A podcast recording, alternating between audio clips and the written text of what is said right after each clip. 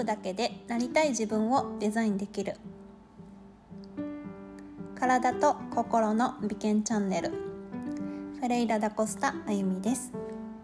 このチャンネルでは体と心を美しく健康に保つためのヒントをお伝えしています。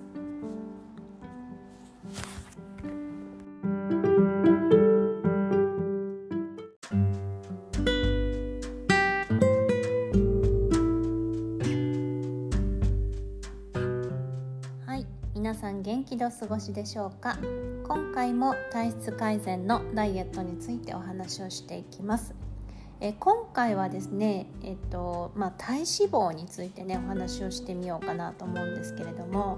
あのダイエットはですねただ単にこう体重を減らすだけでなくですね体脂肪をいかに、えー、減らしていくかっていうのがねダイエットの鍵となってきます。まあ、体重が減ってもですね、えーと、筋肉が落ちても体重は減りますので、えー、実際にダイエットをしてみてですねどれぐらい自分の脂肪量が減ったかというのをねこうチェックしながら進めていただくのが良いと思います。まあ、基礎知識をねお伝えしようと思います。えー、健康的にね痩せていくにはですねやはりこう脂肪自分の脂肪をですね適度に減らしていくことが大切になってきます。で実はですね体には2種類のね脂肪があるんですよね、えー、皮膚のこの下にあるのが皮下脂肪ですねそしてまた内臓の周りについているのが内臓脂肪ですね。まあ、この2つの脂肪があの合わさったもの2つ合わせて体脂肪と呼んでいてですね、えー、体脂肪率というのがね皆さん体重計などね体組計あの組成計ですね測った時などは出てくると思うんですけれどもよくねあの体脂肪の割合で考えておられる方がいらっしゃるんですけれども自分の体重にこの体脂肪率をかけてですねどれぐらい自分の体に脂肪量が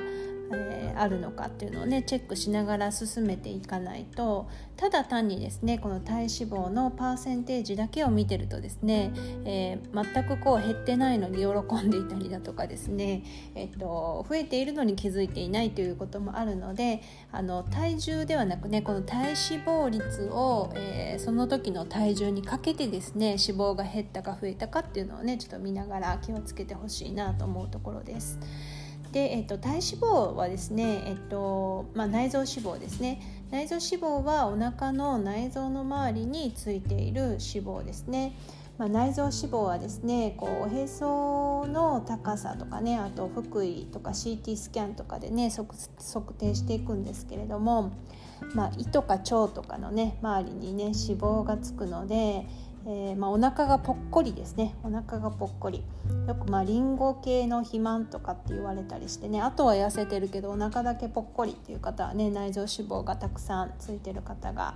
いらっしゃいますね。で、えっと、内臓脂肪はですね皮下脂肪、まあ、他の脂肪に比べると減らしやすい、まあ、つきやすいんですけど減らしやすいっていうのが特徴なんですね。ですからまあ運動したりとか食事を見直していただくことで減らすことができます。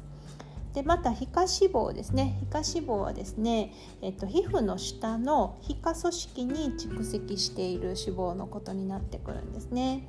で、えっと、お尻とかね太ももとか例えば、まあ、二の腕とかお腹周りとかねあの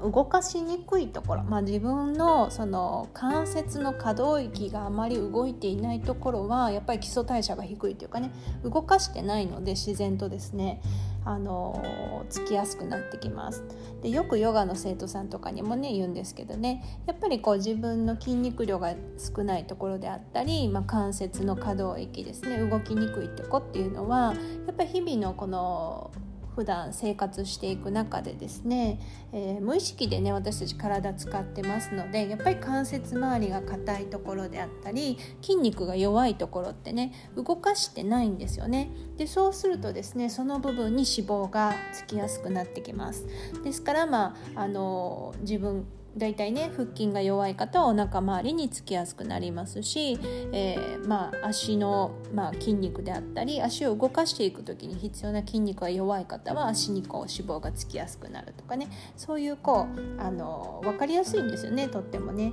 ですから、まあ、その部分の筋肉を鍛えたり動かしやすくしていくっていうのも大事ですし意識してね動かしていくことで痩せていきます。まあ、部分別トレーニングとかもそうですよね。うんまあ、でも皮下脂肪はですねやはりこう、まあ、外的な刺激から体を守っているクッションの役目もあるのでですね、まあ、あまり取りすぎてしまうとね寒すぎたりとかね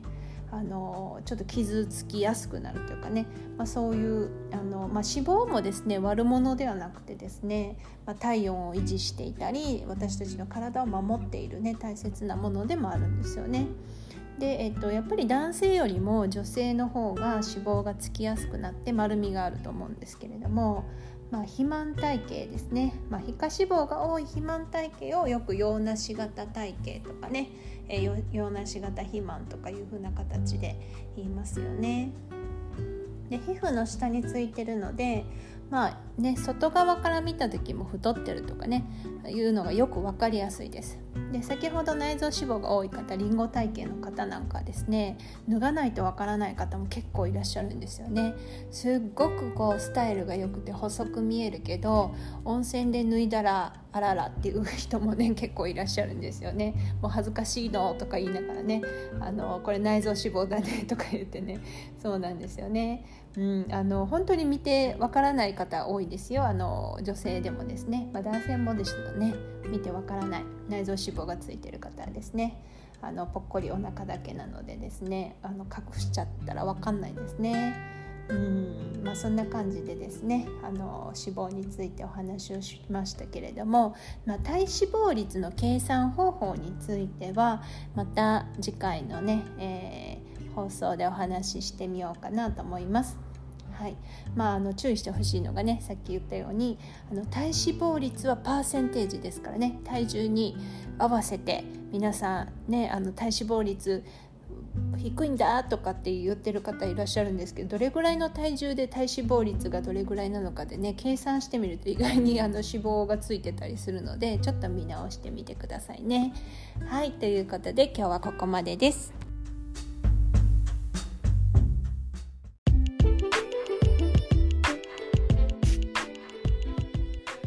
回も最後まで聞いていただきありがとうございます。チャンネルの説明ページに公式 LINE のご案内があります。えー、この公式 LINE にですね、登録してくださった方には登録プレゼントをご用意しております。1、アレルギー体質の診断チェック。えー、こちらはですねアレルギーで、え困っていらっしゃる方に向けての診断になります、えー、診断に合わせたねアドバイス付きですので是非気になる方はねやってみてください。2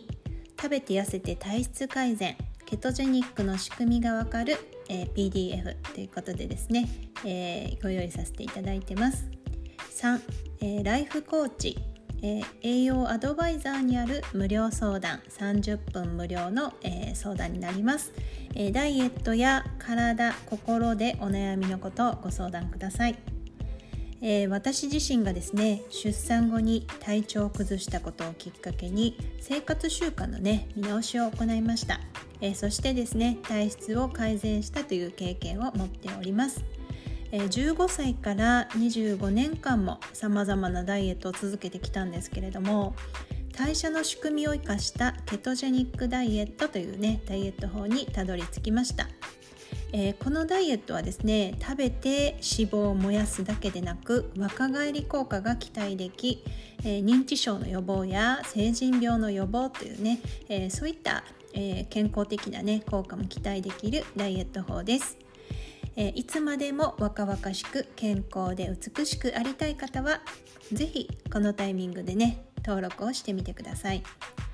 えー、また私がどんな人間なのかを簡単に知ってもらえる簡易プロフィールのリンクも貼ってます、えー、そちらもよかったらご覧ください。